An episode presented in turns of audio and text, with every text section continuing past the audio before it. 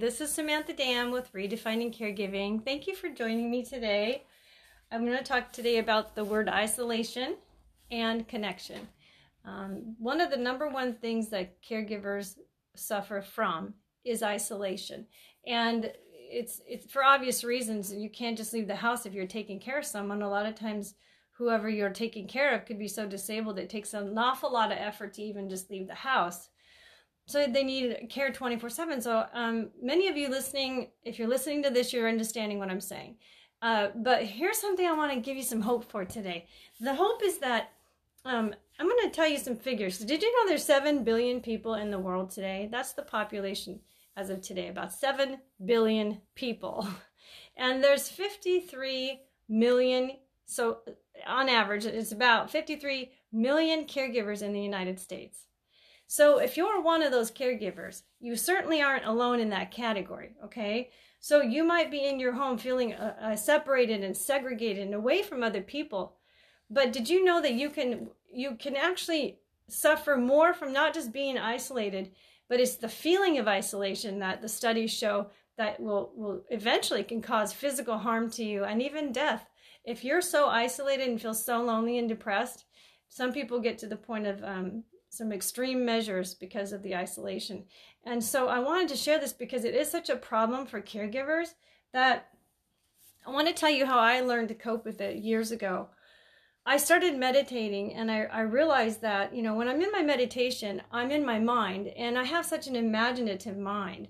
We all can imagine, you know. And so with, if we just use our superpower which I, I, it is a superpower because if you can take yourself from a state of isolation and feeling segregated and feeling so depressed and say i'm just going to focus on the things i do have in common with the people out there because there is somebody out there going through something with that many odds of that many people who are caregivers going through the same type of feelings that you're going through.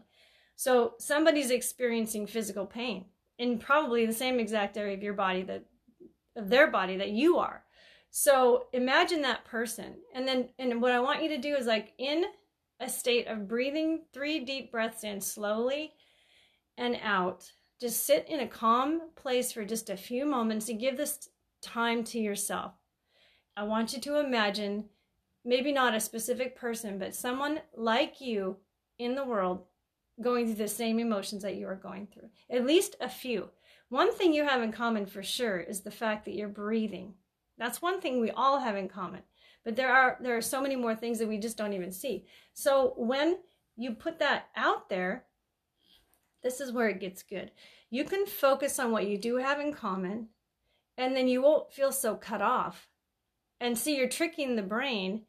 You're really saying to the brain, I am really not separated emotionally. I'm connected energetically, and these people are going through the same thing I am. And um, you can also take it to another level where you really do connect. You go online and you get on.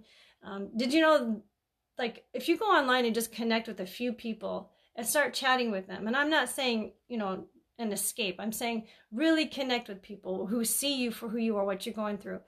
You that can be a huge difference for you in your life and your in your depression and stuff. So it's really important to have support group. That's why people have always said for years it's so important for caregivers to have support. I mean, what they meant by that was they need connection. And they need what connection is is when you're fixed with something, you're joined with something, or you're secure, you're bridging, you're you know, you're coupling, you're basically connecting in a way that you feel a person's energy. And sometimes that connection is just with looking at someone. Have you ever done that where you just stare someone in the eyes? There's a test where you stare them in the eye for like a full minute or three minutes, and then one or both of you will start crying because you feel this depth of connection that you that happens when you're looking in someone's eyes. It's amazing. I'll have to look up the experiment, but I've done it with my kids and it sure it works.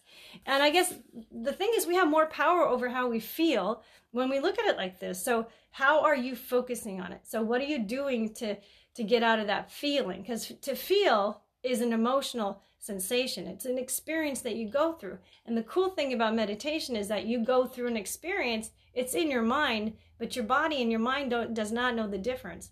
It still is in there. So it will affect you physically. And so you have so much more power over how your being separated from people has a, an effect on your body. You have power over that. So this is a huge tool for caregivers to use. And I just wanted to share it with you because I do it every day. Uh, I meditate every day and it has changed my life. So I hope that you give it a try and I hope to talk more about this in the future. This is getting uh, uh, close to five minutes and 30 seconds. Trying to be respectful of your time. So don't forget to include yourself in the care you give every day by taking a few minutes aside to meditate and focus on gratitude and connection with someone in the world and be grateful that you're not really alone in this world because we're all connected. Okay, bye bye for now.